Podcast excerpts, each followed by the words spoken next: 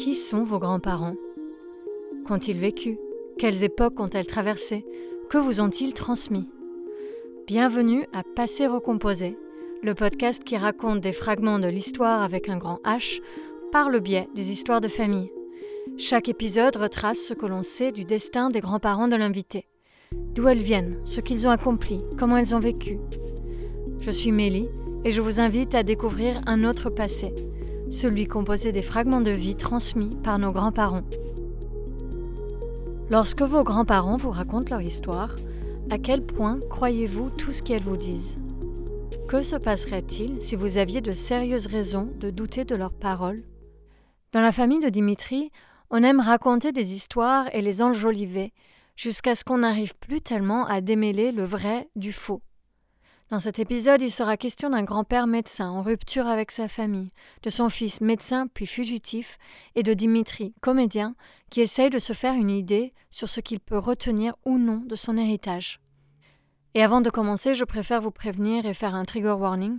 Il sera question de torture pendant quelques minutes, autour de la dixième minute je m'imagine moi comme étant euh, visuellement, euh, apparemment, tout à fait, euh, enfin c'est bête de dire ça, mais enfin dans la norme ou en tout cas représentant l'apparence de la norme dans un pays, en France, enfin géographiquement localisé comme étant d'origine française, pas ce qu'on peut dire maintenant comme racisé, c'est un, mot qui, que j'ai appris il y a pas longtemps.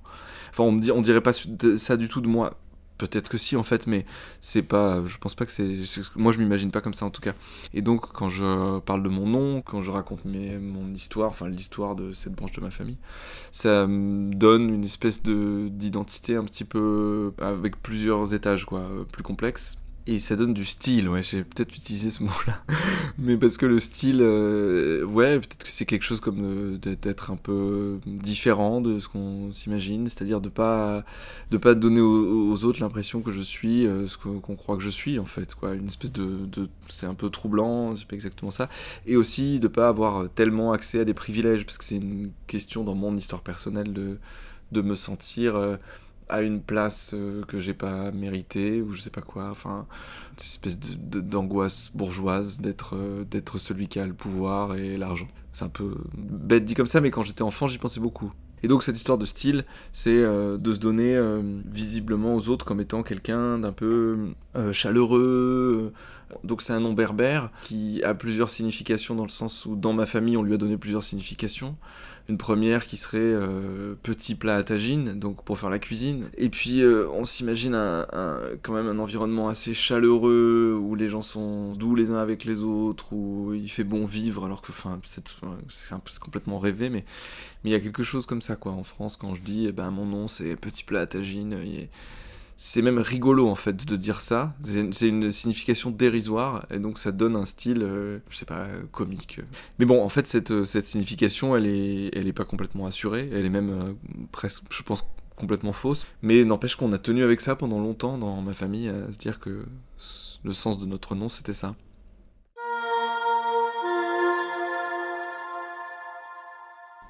Le, début de l'histoire euh, donc de cette branche, c'est Saïd, qui est donc le grand-père d'Abraham, qui se déplace entre le Maroc et l'Algérie.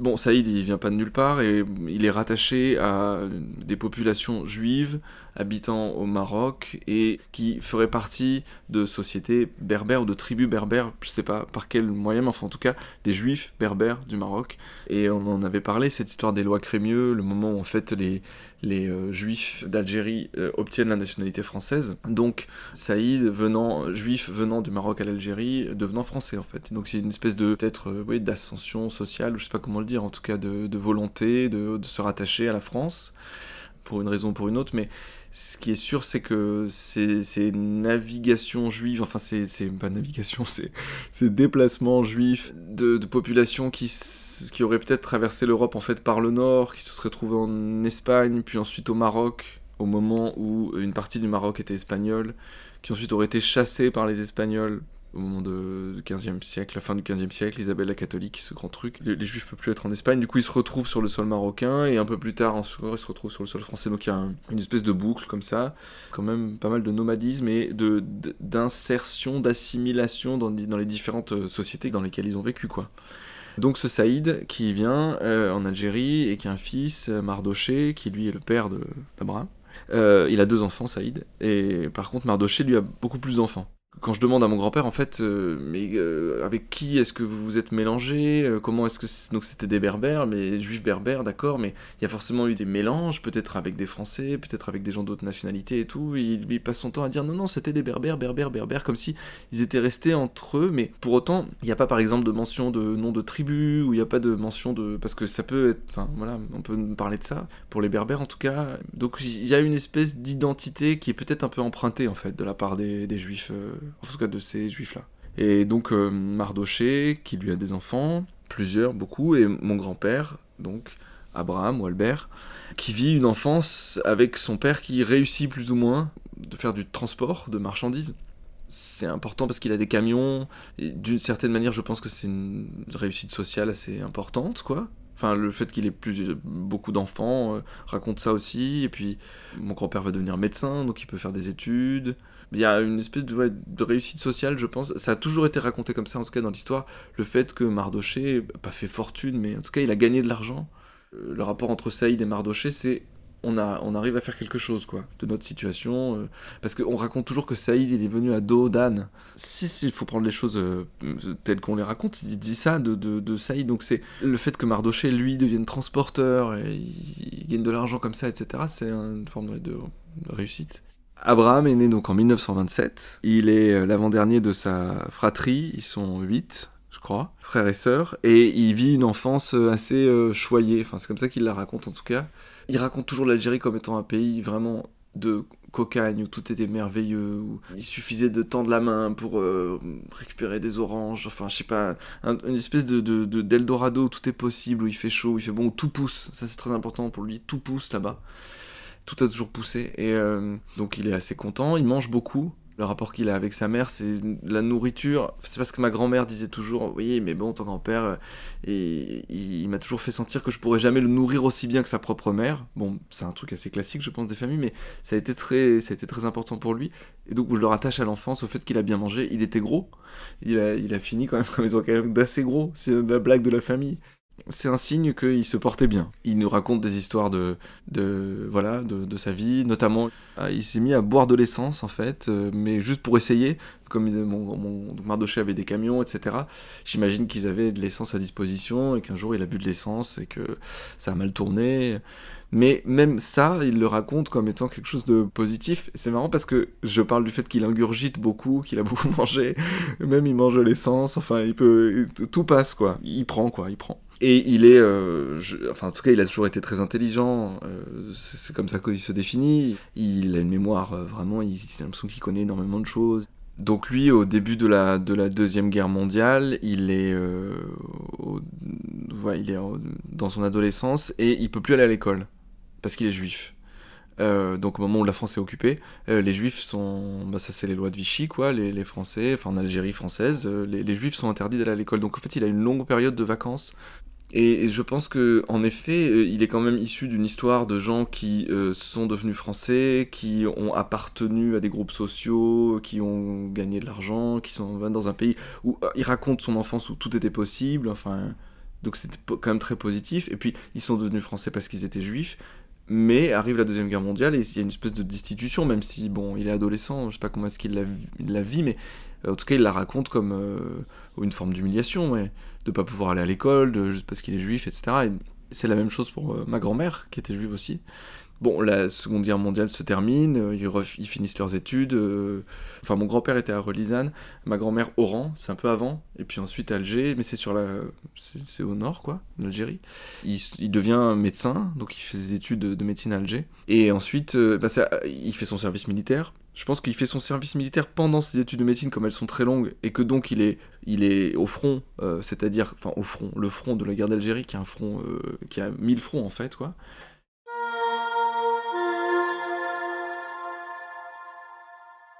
Pendant, je pense que ça doit être, alors c'est ça ou c'est pas clair, est-ce que c'est pendant ses études ou est-ce que c'est quand il a fini ses études? Toujours est-il que mon grand-père est médecin militaire, ou en tout cas il, il participe à des interrogatoires, il fait son service militaire en tant que médecin, c'est peut-être ça en fait.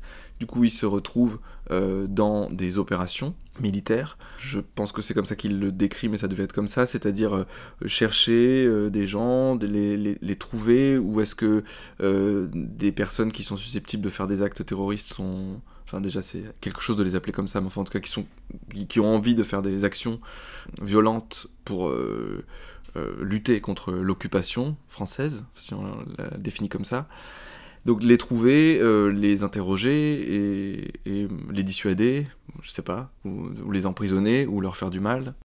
Et donc euh, il, raconte des scènes où en fait il se rend compte que les gens à qui il a affaire, qui sont prêts à vraiment tout, enfin peut-être tout, mais qui sont prêts à, perdre la vie en tout cas, qui sont prêts à vivre des interrogatoires hyper durs, qui se défendent farouchement, enfin il y a un truc avec le fait que ça, ça lui paraît euh, impossible d'imaginer continuer à vivre dans un pays où des personnes sont prêtes à se défendre à ce point et de cette façon-là. En, écoutant Leila, elle raconte que c'est que c'est donc des même des Marocains euh, venaient pour participer et donc euh, se, se, battre contre l'occupation française.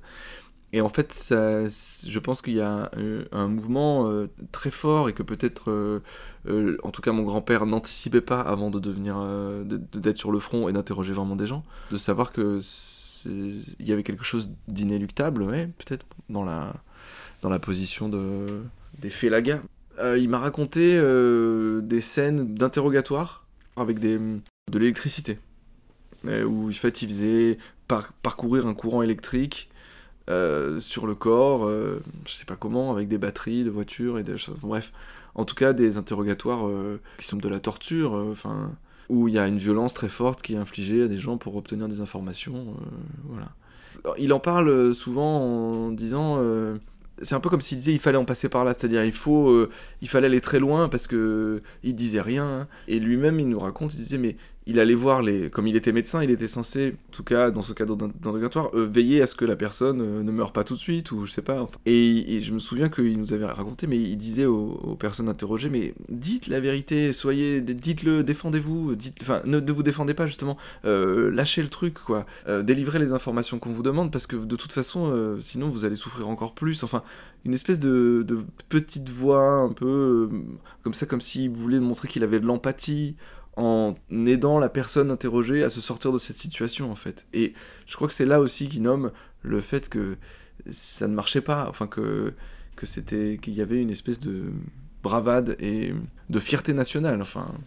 Mais c'est très compréhensible. Je pense qu'il voit ça, il est jeune, il voit, des gens qui sont prêts vraiment à souffrir énormément pour défendre quelque chose comme euh, l'indépendance de l'Algérie. Donc du coup, Ouais, je me souviens d'une d'une discussion autour de, de, ces interrogatoires et donc c'était chez mes grands-parents à Montpellier il y a quelque chose comme euh, faut se rendre compte aussi euh, des personnes enfin comme s'ils nous faisaient entendre mais vous vous rendez pas compte les personnes qu'on interrogeait c'était des gens qui étaient prêts à tuer d'autres personnes qui étaient euh, potentiellement soit des gens qui protégeaient des criminels soit des criminels eux-mêmes etc il essayait en tout cas de nous montrer ça, c'est-à-dire euh, on peut considérer que ce sont des pratiques qui sont des pratiques euh, intolérables euh, dans un, état de droit, enfin dans un pays où, on interroge les gens, etc. Mais pour lui, il considère que c'était comme en temps de guerre et que en fait il fallait se défendre contre des gens qui étaient, qui eux, si on faisait rien, allaient commettre des crimes. Je crois que c'est plutôt comme ça qu'il l'aborderait, quoi sous, l'angle de se rendre compte que c'est un,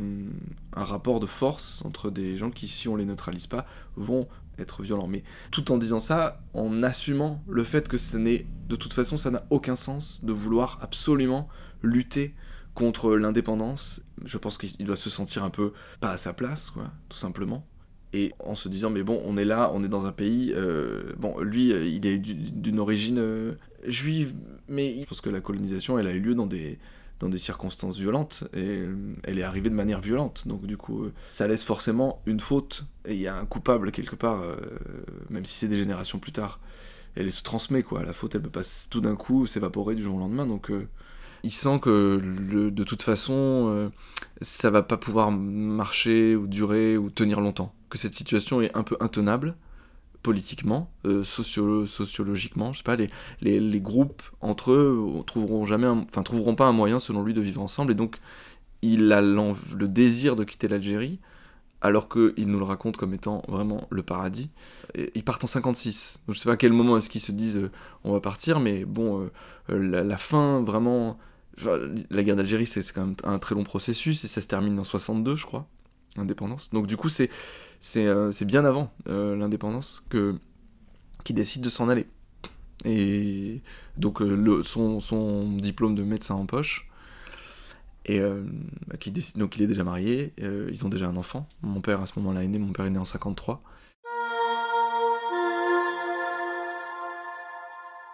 Il a toujours été euh, dit de la part de mon grand-père qu'il avait rompu un peu avec sa famille, je pense en partant très tôt, en quittant l'Algérie avant tout le monde.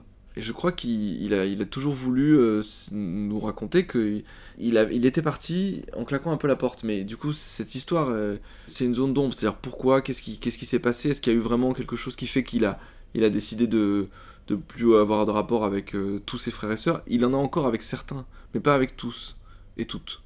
Bon, il y en a beaucoup qui sont morts maintenant, mais comme s'il avait fait un tri.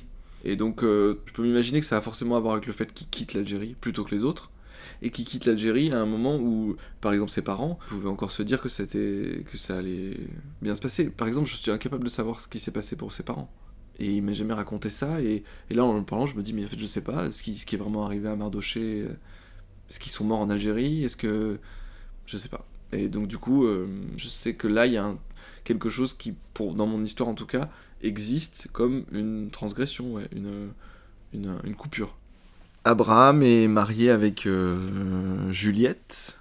Ils se rencontrent euh, à Alger.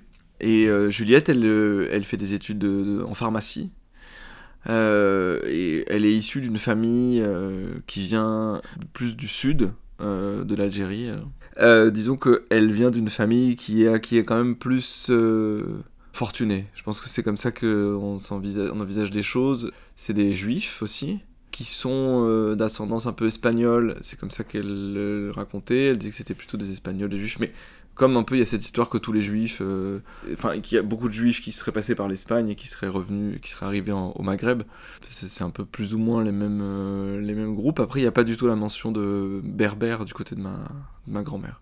Voilà, donc ils se marient, ils ont un, fils, et ils partent donc en 56 quand mon père a 3 ans. Donc ce fils c'est mon père et ils viennent euh, en France, tous les deux, euh, Juliette et Abraham. Alors je pense que ma grand-mère Juliette, elle, elle avait déjà été en Europe, en Suisse même, je crois. Et par contre, euh, mon grand-père, non. Mais donc pour ma grand-mère, c'est un peu moins nouveau, mais je pense que pour mon grand-père, ça l'est vraiment. Et donc ils ont de l'argent dans une enveloppe. Enfin bon, ils ont de l'argent quoi. C'est-à-dire ils ont de l'argent avec eux pour s'installer en France et euh, leur objectif, c'est de trouver un cabinet médical, de racheter une clientèle et donc de s'installer comme médecin. Et ils font un, tour de France, c'est comme ça qu'ils nous le racontent. Ils sont en voiture, ils ont donc mon père qui est tout petit, qui a 3 ans, et ils, visitent la France. Bon, quand même, ma grand-mère, elle disait, à ce moment-là, j'ai quand même connu la France. C'est une manière pour elle de, de nommer euh, comment les gens sont en France, qu'est-ce que c'est, etc., que la France, quoi. Elle raconte, euh, je crois, euh, la Bretagne, ça fait un truc, le Nord, enfin, ils découvrent les choses, comment les gens mangent, s'habillent et vivent, et ils dépensent tout leur argent. C'est un peu l'histoire de ne pas trouver, pas trouver leur, le cabinet médical que mon grand-père va racheter. Donc au bout d'un moment, après avoir euh, longuement, enfin longtemps hésité, plusieurs fois hésité à racheter une clientèle ou une autre, il décide de s'installer dans un village des Bouches-du-Rhône. C'est sympa parce que c'est limitrophe avec le Vaucluse et c'est un endroit euh, euh, dans lequel c'est là que moi en fait j'ai grandi. Donc euh, mon grand-père il s'est installé là et ensuite c'est jusqu'à mes 18 ans c'est là que j'ai vécu. Et c'est un, un, endroit assez... Euh, c'est une terre avec beaucoup de paysans, voilà. donc il fait chaud quand même. Climatiquement je pense que ça les change bien sûr mais quand même pas tant que ça. Ils s'installent là et ils commencent leur vie et je pense que c'est à ce moment-là que Abraham euh, devient Albert. Peut-être qu'il a compris qu'il fallait qu'il s'appelle Albert au cours de ce long tour de France l'utilisation de son, nom, euh, Abraham, est un peu mise de côté, et donc c'est Albert. Et c'est une position un peu particulière parce que quand euh, on est médecin dans un petit village, tout d'un coup on accède à une position sociale euh, élevée. Je pense que ça a toujours été dans son ambition que d'avoir une position sociale élevée, oui. Donc, euh, non, mais je veux dire, c'est important, même dans l'histoire de la famille, même en le racontant là maintenant, je me rends compte qu'en fait, il y a ce truc-là, de rompre avec les générations précédentes pour réussir. quelque chose comme ça. En tout cas, dans l'histoire que je me raconte de Mardoché, donc de son père, en accédant à la position de médecin de village, euh, déjà de fait, ça raconte l'envie de, s'insérer dans la, dans la société. Ça doit être important pour eux aussi d'affirmer de, leur identité, plus, en tant que juif qu'en tant que euh, venant d'Algérie ou qu'en tant que berbère. Il a son cabinet qui est au-dessus de sa maison, dans une rue, dans laquelle il y a, une autre maison dans laquelle eux-mêmes ils avaient vécu avant. Donc en fait, c'est une grande rue du village qui est pas très grand, où il y a plusieurs maisons dans lesquelles hum, les gens de ma famille ont vécu, parce que la mienne, celle-là dans laquelle j'ai vécu moi-même, elle est au début de cette rue-là. Donc ça fait comme une grande rue qui est un espace familial. Et donc mon père devient aussi médecin, comme mon grand-père reprend sa clientèle, et leurs prénoms sont très très proches donc il y a en effet l'histoire d'activer autre chose qui serait comme l'histoire de Abraham dans un nouveau pays et qui se reproduit. Donc ça tient, ça continue de tenir, ça marche. C'est voilà, c'est comme ça que ça se passe et ça se transmet. C'est une histoire, mais sans être une histoire, parce que c'est presque la même chose, l'histoire de mon père et de mon grand-père, même si après ça, ça a beaucoup changé, mais il y a l'envie de construire ce, truc-là et de s'envisager comme notable, mais aussi comme médecin, c'est-à-dire comme, comme personne. Ça, c'est très important pour eux. Dans tous les cercles de médecins, je pense que les gens parlent de ça. C'est le cercle, le serment d'Hippocrate, c'est vraiment très important de partir du principe qu'on a prêté serment. C'est comme euh, ils sont assermentés, quoi. C'est-à-dire ils sont soumis à une espèce de loi qu'ils ont édictée comme étant. Ils sont les porte-voix de cette loi qui est de soigner, qui est de prodiguer des soins et donc de faire en sorte que la société tienne debout et que les gens soient pas malades, etc. Et ça, ça va, ça va c'est plus profondément ancré en eux que la réussite euh, sociale, euh, pécuniaire, etc. Dans le village, il y a beaucoup de gens euh, qui peuvent pas payer, parce qu'il y a une communauté gitane très très grande dans le, dans le village. Ils sont assez contents de pouvoir dire qu'ils font pas payer les gitans. Ça, les, médecins de tous les autres médecins qu'on fréquente aussi le disent plus ou moins. Et eux, ils sont contents de pouvoir dire qu'ils le font vraiment, qu'ils sont généreux. Et cette générosité, elle, apparaît sous une autre forme. Elle a des effets qui est que les gens donnent à ma famille énormément de choses. C'est un pays euh, de, c'est agricole. Quoi. Il y a beaucoup de, gens qui font pousser des abricots, des melons, euh, des tomates. Et c'est très fréquent qu'on ouvre la porte le matin et qu'il y ait euh, des cagettes avec de la nourriture. Mais sans forcément qu'il y ait un mot ou quoi que ce soit, c'est juste un, cadeau, comme si ça venait remercier l'action presque un petit peu magique du médecin. Je pense qu'il y a quelque chose qui se passe euh, euh, en apparence comme ça assez bien dans cette euh, transmission père-fils avec des, compétences du travail, etc. Mais en fait, mon père nous a beaucoup raconté que c'était euh, compliqué parce que son propre père était pas vraiment là, quoi. Parce que le métier de médecin de village, ça prend énormément de ton temps, en fait. Et donc, je pense que mon grand-père était mm, presque jamais à la maison, en fait. Il était rentré très tard le soir et partait tôt le matin. Et donc, mon père nous racontait beaucoup ça, nous disait Ah, c'est quand même euh, quelque chose là, mon père a failli euh, sur l'histoire de la présence. Bon. Donc, du coup, il y a un truc déjà qui se qui, qui s'érode un petit peu, c'est plus exactement tel aussi bien que ce qu'on pouvait l'imaginer. Et du coup, mon père, assez vite, euh, se met à éduquer son propre frère. J'ai toujours pensé qu'en fait, il comme il n'y avait pas, avait pas le, père, enfin, mon grand-père était, était, assez absent, mon père prenait en charge des fonctions euh, paternelles, quoi. Notamment vis-à-vis de son propre frère. Ah, du coup, mon oncle a beaucoup imité mon père, et l'un était vraiment influencé par l'autre.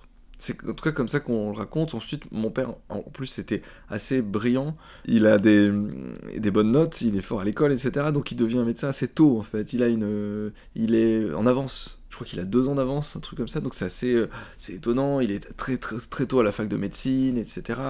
en fait, il, il, est vite positionné comme étant... Euh, euh, celui qui va faire la loi, quoi. Et ça, c'est peut-être un peu rapide, quoi. En tout cas, ça, ça lui... Moi, je, lis ça dans l'histoire de mon père à une manière de, de vouloir aller euh, trop vite, quoi. Une forme d'impatience ou de ou de volonté de, de, dépasser, quoi, de dépassement. Euh. Mon grand-père qui propose à mon père de devenir médecin, de lui prendre exactement sa place, d'être le médecin dans le même village, ce que mon père va faire. Il y a quand même la répétition euh, c'est la même chose, quoi. En plus, il fait construire sa maison dans la même rue. Enfin, c'est le, même qui se reproduit. Et je crois qu'il y a une volonté de la part de mon père de dépasser ça, de, changer ça, de faire évoluer, de faire en sorte que ses enfants à lui, en tout cas, euh, fassent autre chose, euh, ce qui nous pousse euh, pas du tout à devenir médecin. Et on parle beaucoup de notre, de notre histoire familiale, enfin c'est quelque chose qui revient souvent, un peu comme ce que je décrivais tout à l'heure sur le fait que moi je me présente avec ce nom, c'est quelque chose dont on parle quand même, le nom, l'histoire de la famille, etc., toujours de manière trouble. Et en fait, mon grand-père qui est pas quelqu'un qui dit spécialement la vérité. Enfin, il aime bien raconter des histoires. Donc, euh, et puis les médecins, ils passent leur temps et leur vie à raconter des histoires parce que les médecins, ils sont le réceptacle de toutes les biographies des gens. En fait, euh, surtout dans un village comme ça, les gens ils viennent, ils ont mal un peu au pied, mais enfin ils ont surtout envie de parler. Et en fait, c'est drôle parce que mon grand-père a des histoires sur la grand-mère et mon père a des histoires sur la mère, etc. donc les histoires, en fait, elles sont dans la même famille, quoi. Ça se transmet comme ça. Disons que ce sont pas des gens qui ont un rapport à la à la vérité euh, totalement informatif ou en tout cas à la parole, qui n'est pas complètement informatif, qui est un peu, un peu autre chose. Mais mon père est encore plus comme ça que mon grand-père, c'est-à-dire euh, dans cette rivalité masculine entre les deux hommes de la famille, se met en jeu euh, qui va raconter la meilleure histoire et comment euh, on va pouvoir ouais, le mieux raconter. Donc mon grand-père déjà qui, déjà qui avait un certain niveau de, de, falsification de la vérité, voilà que mon père en fait encore plus, et donc fait passer mon grand-père pour quelqu'un qui lui pour euh, lutter, se, met un peu en retrait et devient quelqu'un qui est le garant un peu des informations réelles et certaines. Et par rapport au nom, à la signification du nom, il y a des discussions, je me souviens de discussions entre mon père et mon grand-père sur la question de non, non, mais tu te trompes, en fait ça veut pas dire ça, si, si, j'ai cherché, ça voudrait dire ça, etc. Donc ça reste comme quelque chose de trouble qui en fait euh, est l'occasion d'une rivalité entre le père et le fils. Euh, plus que en fait euh, vraiment de vraiment vouloir savoir etc je pense pas que les deux aucun des deux n'avait envie d'avoir tort donc en fait au fond on saura enfin si on peut savoir un peu plus que mon grand-père avait raison mais il y a quand même quelque chose qui reste comme ça un peu un peu trouble. Il y a un truc avec le, le fait que mon grand-père euh, lance le sujet, donc on commence à discuter sur le, sur le, sens du nom. Euh, voilà, il arrive en disant par exemple j'ai fait des recherches, euh, alors voilà, il y aurait peut-être quelque chose avec le corail, c'est-à-dire que ça voudrait dire qu'en fait c'est des gens qui ont de l'argent parce que le corail c'est assimilé à des bijoux, donc peut-être qu'en fait les juifs voilà, se faisaient appeler comme ça par cette espèce de, de mot qui, qui, aurait plein de significations mais qui contiendrait et euh, là-dessus, euh, mon père euh, utilise la position qu'il a en tant que nouveau chef de famille en disant non, non, non, c'est pas du tout ça, bien sûr que non, de manière hyper affirmative, alors qu'en fait il est en train de dire un truc qui n'est pas vrai, mais bon, il le dit quand même en disant mais pas du tout, pas du tout, et jouant sur la capacité même à faire un diagnostic, parce qu'en fait, dans une famille de médecins, quand quelqu'un va mal, il y a une parole autoritaire qui dit tu as ça, ou alors tu as ça. Ils savent. C'est-à-dire ils savent que c'est ça qui est en train de se passer ou ça ou pas ça. Et je pense que la rivalité elle se joue aussi sur euh, non tu es en train de faire une mauvaise analyse, je peux te le dire parce que je suis médecin comme toi et mon diagnostic c'est autre chose. Et donc j'entends la même euh, petite musique en fait dans la voix de mon père quand il fait ah non non pas du tout, euh, c'est pas du tout ça, c'est évidemment autre chose, mais il aurait pu dire une méningite, là il parle de la signification de notre nom ouais, quelque chose comme ça qui a à voir avec le savoir du médecin à qui on fait confiance de manière un peu aveugle. Et je me souviens de ma grand-mère qui fait part de ses symptômes à son, à son fils en lui disant voilà j'ai ça, mon grand-père qui dit ah, peut-être que c'est ça, et mon père qui dit non non non non non, c'est sûrement ça. C'est-à-dire lui-même reprenant le flambeau de comment je vais pouvoir guérir les gens, ce pouvoir en fait qu'ont les médecins de savoir de ceux qui détiennent, détiennent une vérité euh, qui va avoir des effets. Bon, en fait, là, je, je, pense que c'est plus simple si j'arrive à dire vraiment les choses euh, factuellement. En fait, mon père, il est d'abord condamné une première fois, il, a, il a du sursis. Ensuite, il a une, une deuxième condamnation mais il arrive d'une manière ou d'une autre à y échapper parce que je pense qu'il fait partie de cercles qui le protègent. Parce qu'en fait il est, sa première condamnation le radie de radie, il est radié de l'ordre des médecins. Donc il est plus médecin. Ce qui est quand même quelque chose d'assez gros dans toute cette histoire familiale. Tout d'un coup le fils est plus médecin. Mais il continue à faire des ordonnances. Donc il est rattrapé. Mais il arrive à s'en sortir de cette histoire. Ça je ne sais pas comment c'est un mystère. Ensuite c'est là qu'il se retrouve au Maroc et qu'il euh, fonde une école d'esthétique pour former des esthéticiennes et il délivre des faux diplômes. Et là, ça, ça, part complètement vrillé. Pareil, il n'est pas condamné, mais ça, je sais pas comment. Enfin, en tout cas, il fait ça, du coup, l'école ferme. il revient en France et il remonte une nouvelle histoire. Et c'est celle-là, cette dernière grande histoire qui va faire qu'il va être condamné. On n'a pas besoin de savoir ce que c'est, mais enfin, en tout cas, il est condamné à de la prison ferme, là, cette fois-ci. Donc, il fait un an, presque un an de prison ferme avec les derniers mois en bracelet électronique chez mon grand-père et ma grand-mère. Et ensuite, il y a un nouveau procès qui a eu lieu il y a pas très longtemps, là il est à nouveau condamné, mais il décide de ne pas se rendre, et donc il est dans la nature. Et ça, c'est, euh, ça crée un rapport à la vérité en effet euh, trouble, c'est-à-dire que du coup mon grand-père se met à, comme il pourrait le faire dans une discussion de, de, de, Noël, d'être du côté de la vérité. Il se trouve dans une, dans une position vis-à-vis de son fils, je pense mon grand-père, qui est euh, celle de, le, de quoi qu'il arrive, le défendre, même si il est accusé, coupable, et qui se rend coupable plusieurs fois, et qui récidive, etc au départ, je pense que mon grand-père, vis-à-vis de mon père, il se dit, euh, il est au centre d'un, de quelque chose qui le dépasse, parce que c'est comme ça que ça s'est passé, en fait, au départ. Mon père faisait partie d'une espèce de, d'entreprise, euh, mais ils étaient plusieurs, en fait, à faire euh, leurs actes délictueux. Et donc, mon grand-père a l'impression qu'il faut le défendre, et que même s'il ne dit pas la vérité, même s'il il, ment un peu, c'est ok de le défendre, mais je pense parce que mon grand-père comprend ça aussi. Il doit comprendre le fait que si on veut y arriver, il faut peut-être euh, ne pas être complètement droit, il faut inventer un peu. Enfin, peut-être qu'il le défend aussi dans sa posture, parce que c'est son fils, il lui a transmis des choses, etc. Donc il le défend en disant bon, bah. Euh, il a peut-être fait des conneries, mais en tout cas, ça reste quelqu'un d'intègre et qui peut parfois euh, aller trop loin. Et donc, il le défend, il le défend pendant plusieurs années mais au bout d'un moment c'est trop, c'est-à-dire que c'est déséquilibré, puisque en fait mon père est condamné plusieurs fois, et il va en prison, ensuite il a un bracelet électronique et il habite chez mes grands-parents. Ils sont au contact vraiment de la réalité de ce que c'est que ce, des délits de mon père, et donc ils peuvent plus le défendre.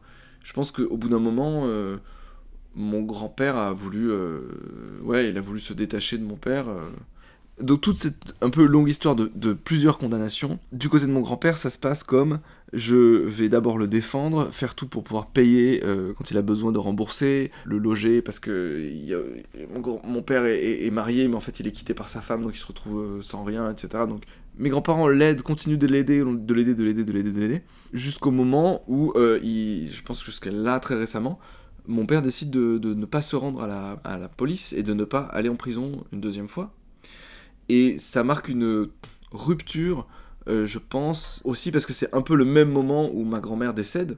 En fait, ma, grand-mère, elle a un, arrêt cardiaque quand mon père est chez mes grands-parents et qu'il a son bracelet électronique. Donc il peut pas sortir. Elle a un arrêt cardiaque et il faut la réanimer. Et donc mon père est médecin, donc il fait les premiers gestes de réanimation. Elle survit, elle vit. Et puis en fait, euh, ça va, donc il est quand même encore dans la posture de... Enfin, mon père, s'il n'avait pas été là, elle, serait morte à ce moment-là. Et ensuite, il a plus son bracelet, il sait qu'il va être condamné, et il décide de partir et de tout quitter. Et à partir du moment où il quitte la France, quelques semaines après, en fait, ma grand-mère décède. Et donc, euh, à partir de ce moment-là, je crois que mon grand-père a lâché l'affaire, il a lâché l'idée de, défendre euh, son fils. Euh, peut-être que quelque chose est, tombé là dans, le, dans la structure.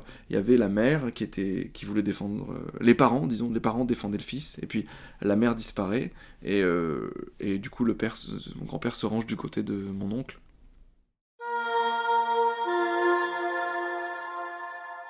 J'ai été interrogé par la police, donc j'ai été appelé par un inspecteur il m'a laissé un message et du coup euh, j'ai écouté le message, j'ai appelé une amie avocate et elle m'a expliqué que j'allais pouvoir rappeler cette, euh, cet inspecteur. Non, je crois que c'était un juge d'instruction en fait, je dis inspecteur. Bon, bref. Et que j'allais euh, pouvoir de toute façon ne pas dire la vérité si on me demandait où était mon père par exemple. D'une parce que je savais, je sais pas exactement. Donc à partir du moment où je ne sais pas exactement, ben je peux ne pas le dire, mais surtout parce que je suis considéré comme étant proche de mon père, parce que je suis son fils, comme un témoin reprochable. C'est-à-dire dont euh, le témoignage pourra toujours être questionné, remis en question, et donc pourra pas vraiment être utilisé dans le cas d'un procès. Dans le cadre d'un procès, on pourra pas dire, bon voilà, le témoin reprochable a dit ça, donc c'est vrai. On pourra toujours dire, oui, mais c'est peut-être faux aussi, puisqu'il est reprochable. Et peut-être que oui, en effet, par rapport à toute notre histoire, euh, on est de toute façon toujours dans un rapport de comme ça de témoin reprochable où on dit quelque chose, mais euh, il est possible aussi que ce soit le contraire quand on regarde derrière, on, investit effectivement ce qu'on regarde. Enfin, en tout cas, moi, là, j'ai l'impression d'avoir vachement investi effectivement toute l'histoire de mon grand-père et d'Abraham, etc. Et de mon père qui, peut-être, s'ils écoutaient ça, diraient Mais c'est n'importe quoi. Parce que je pense que je raconte ce que moi j'investis effectivement dans toute cette histoire et comment je peux construire une narration qui est reprochable, oui, mais, qui est, mais qui, qui est pour autant ce que je pense, enfin, ce que, ce que j'aime bien penser, En fait, toute cette histoire euh, récente de mon père, donc euh, qui se retrouve euh, loin de tout, en cavale, etc., et lâché par le reste de ma famille, donc par mon grand-père, ça m'a beaucoup fait réfléchir. Donc moi je suis, la suite de ça, bien, enfin il y a mon frère aussi, mais qu'est-ce qui nous a été transmis? Qu'est-ce qu'on peut garder de, l'enseignement? On parle souvent de transmission des valeurs d'un père aux enfants, etc. De transmission de valeurs, d'habitudes, de goût pour les choses. Et en fait tout, tout ça c'est rendu compliqué par le fait qu'il rompe complètement mon père avec la chaîne euh, parentale et il rompe avec ses parents en fait d'une certaine manière et, et, avec ses enfants. Enfin il qui décide de sortir de la règle du jeu commune où quand tu, quand tu commets un délit, tu dois être puni en fait. Ouais, il décide de plus jouer le jeu. C'est compliqué de se, de se demander qu'est-ce que, qu'est-ce que moi je vais récupérer de ça. C'est compliqué dans la famille au point que entre mon oncle et, et mes cousins et les discussions, c'est, c'est toujours euh, très difficile de savoir comment se positionner vis-à-vis de quelqu'un qui décide de, voilà, tout quitter. Mais il y a un truc euh, auquel je pense souvent et qui m'intéresse, c'est que le, mon grand-père et mon père et mon oncle aussi, c'était des médecins enfin mon oncle l'est toujours, qui nomme qui euh, par le langage, par la, capacité à dire le mal, à, le, mettre, mettre un mot sur le mal, arrive à en faire quelque chose. Donc il y a une espèce de transformation par la langue, il y a quelque chose qui se, joue dans le fait de, parler, de prendre sur soi, quoi. Ça crée un lien, je pense, c'est comme ça que je l'interprète avec moi mon métier de comédien, de trouver les moyens de, de, de, de moi-même me transformer, mais, mais dans, dans, la langue, dans des histoires, dans des fictions. Il y a un travail que j'ai fait, c'est une pièce dans laquelle euh, il y a un personnage qui ment tout le temps, et c'était intéressant pour moi de, de comprendre comment est-ce que ça pouvait se passer vraiment un mensonge si, euh, si, j'imagine que mon père a tellement menti, qu'il est faussaire, etc., qu'il a énormément raconté d'histoires, comme mon grand-père aussi, mais d'une façon qu'est-ce que je peux comprendre de ce que c'est que raconter des histoires et mentir et falsifier la vérité en utilisant comme expérience la fiction? Parce que là je vais vous raconter une expérience que j'ai eue en tant que comédien qui jouait le rôle d'un menteur ça me donne une, information sur ce que c'est que mentir c'est un peu bizarre mais sur l'idée que pour qu'un mensonge euh, existe et soit pleinement ce qu'il est quoi la personne qui l'aimait se ment aussi à elle-même et croit à ce qu'elle est en train de raconter. Et en fait, euh, la pièce que je jouais, elle tournait autour de la question du mensonge, vraiment principalement. Et en fait, je me suis rendu compte que ça marchait beaucoup plus, que ça produisait un effet, beaucoup plus fort et que c'était, l'histoire était mieux racontée quand moi, à l'intérieur, qui jouais un personnage de menteur, j'éprouvais ou je racontais que le menteur croit à ce qu'il dit. Et, à l'intérieur de son mensonge. Il n'est pas en train de contrôler le fait qu'il produit un discours euh, faux. Il est lui-même abusé par son propre discours ça a été quelque chose qui moi m'a beaucoup marqué. Je me suis dit mais en fait là je comprends euh, mieux la situation de mon père comme quelqu'un qui est abusé par son propre discours. Il y a une scène dans cette pièce euh, que j'ai jouée qui me touche, qui m'a touché, mais vraiment, c'est marrant parce que des fois on fait des spectacles, on fait quelque chose, et je pense que c'est parlant quoi. Il y a des moments, des passages dans la fiction qui touchent plus que les autres, et qui produisent un effet sur l'interprète, qui, essaie de se mettre euh, dans la situation vraiment, qu'on n'attendait pas. Moi, c'est ce qui m'est arrivé avec cette pièce, et en fait, c'est la scène où le personnage que je jouais, qui était donc un menteur, est découvert par son père, et son père lui dit Si euh, tu mens encore une fois, je vais te tuer. Et donc, je vais euh, rompre la chaîne de l'histoire. Enfin, c'est le père qui tue son fils. Il n'y a pas d'enfant, quoi. C'est qu'il n'y a, pas de, a pas de suite. Ça s'arrête là. C'est comme si ça, c'est comme si c'était fini. Et je crois qu'il y a quelque chose avec le, fait qu'on qu'on puisse pas céder à la tentation que le langage puisse nous faire vivre des histoires merveilleuses. Parce que c'est une tentation de dire qu'on puisse par la langue, par les histoires, par le, le fait de raconter quelque chose, de rentrer dans une fiction, y croire, se perdre dans la fiction, c'est une tentation hyper forte en fait. On, on aurait envie d'y glisser de cette pente, mais c'est un danger, parce que si on glisse trop là-dedans, il n'y a plus de, de possibilités simplement de, de continuer quoi, à transmettre, à faire des enfants, à avoir, avoir une histoire. C'est comme si j'envisageais moi du coup la fiction et le mensonge comme une, une expérience extatique très forte et très agréable, dont je peux très bien comprendre qu'elle soit tentante. De la part de mon père, c'est ça a été le levier qu'il a utilisé pour euh, transgresser. C'est comme s'il avait joué avec quelque chose et que ça, ça l'avait débordé et que maintenant c'était irréparable et qu'il était en train de disparaître. Et moi, si je, si je ce truc et que j'ai peur de, d'y succomber, je pense que j'ai trouvé un bon moyen. Mais bon, c'est compliqué parce que en étant comédien, parce que c'est ça, être comédien, c'est se faire aspirer par la fiction. On, parle toujours de ça, de la, du fait de vraiment éprouver les choses, etc. Et moi, j'ai toujours été très rétif. Mais non, mais il s'agit pas d'éprouver les choses. Mais en fait, c'est, je pense qu'il y a un truc au, cœur de ça, c'est véritablement le faire vraiment vivre des expériences très fortes, mais qui sont des expériences complètement fictionnelles, ça me fait peur en même temps que ça, ça me fait envie. Si moi j'avais des enfants, et si, euh, ce qui va probablement être le cas, hein, quelle histoire ou quel pan de l'histoire je raconterais, qu'est-ce que, comment je vais transmettre tout ça, je pense que c'est important de le transmettre tel que je le dis là, c'est-à-dire tel que, que je l'envisage comme étant un rapport à la vérité et, à la, et au langage qui est euh, ambigu. En fait, j'ai des amis qui me disent tout le temps, qui me parlent de mon ambiguïté, de la, de la, du fait que je, on dit quelque chose, mais est-ce que c'est vraiment ça, etc.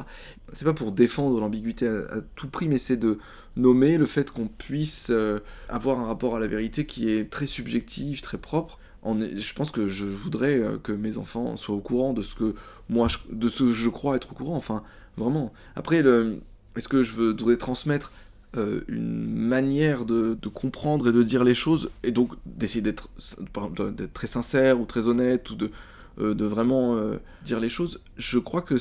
Enfin, pour moi, je le situe un peu au même endroit. C'est-à-dire que quand j'essaie de débrouiller vraiment, et de dire, et d'être vraiment honnête avec ce que je ressens, et ce que je. Je, je, suis obligé de faire face au, au doute, quoi, à l'ambiguïté, au fait que c'est double, au fait que je dis une chose, mais que, mais que ça peut être aussi le contraire, et que ça peut être un peu entre les deux. Ça, c'est quelque chose auquel, en fait, ce qui m'a énormément marqué dans mes études et dont j'arrive pas à sortir, le, le fait de, de pouvoir douter toujours de la, la validité d'un énoncé, qu'il faut le prendre dans un contexte, que c'est que c'est pris dans un certain cadre et que donc on dit les choses pas pour rien, quoi, pas en soi, euh, ne transporte pas de la vérité en soi. Un énoncé n'est pas valable comme ça, quoi. Et ça, ça m'a beaucoup, beaucoup marqué. J'étais fasciné par ça, quoi. Et j'arrive pas à ne plus être fasciné par ça. Donc, euh, je crois que j'essaierai de transmettre ça, mais aussi le plaisir que ça peut être de, de dire ça, je pense, avec des enfants, même si euh, c'est un... Enfin, parce que c'est jouer aussi avec la possibilité de d'inventer des mondes, de C'est quelque chose dont j'ai parlé avec ma mère, en fait, quand... Euh, bon, c'est en plusieurs étapes. C'est quand j'ai raconté à ma mère que j'allais raconter mon histoire avec toi, etc elle, dit ouais euh, l'histoire des hommes c'est toujours l'histoire des hommes etc et puis euh, notre histoire à nous parce que c'est une partie de ma vie c'est une, une, branche de ma famille c'est pas l'histoire maternelle c'est l'histoire paternelle. Et on a eu une discussion avec elle etc et j'étais euh, d'accord avec elle de de, de, de,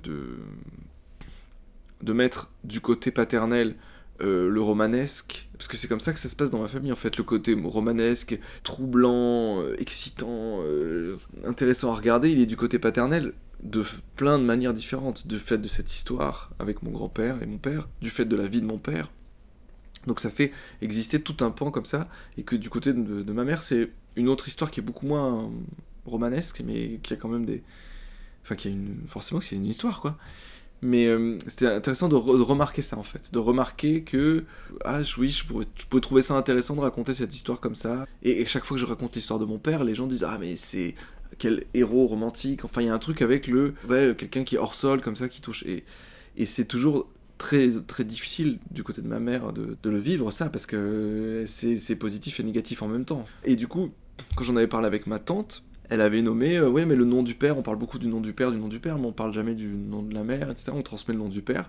Bon, on a une discussion qui est assez courte, mais elle dit, oui, mais pourquoi tu parles pas du nom de, ta mère? Oui, mais le nom de ma mère, c'est le nom de mon grand-père maternel. Enfin, c'est de toute façon toujours les noms des, noms des pères.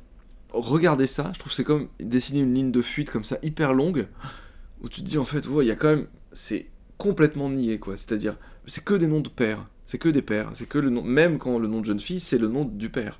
Donc il a, c'est comme si ça, je sais pas, ça fait exister dans mon esprit une espèce de truc, mais vertigineux, sur le fait que on s'est défini en tant que groupe sociaux, familiaux, autour du nom du père. Voilà, c'est comme si j'avais regardé, vu cette espèce de truc se dessiner dans mon esprit, dire oh c'est fou quand même, c'est, on peut pas y échapper quoi. On est de toute façon toujours du côté du nom du père et il y a d'autres, il des solutions pour euh, réinventer euh, les noms qu'on transmet, mais elles sont complexes quoi. Merci à Dimitri de s'être livré au micro. Et merci aux auditoristes fidèles. J'aimerais aussi dire un merci particulier aux nouveaux mécènes du mois, à savoir Sonia et Bénédicte. C'est aussi grâce aux mécènes que ce podcast se pérennise tout en restant indépendant.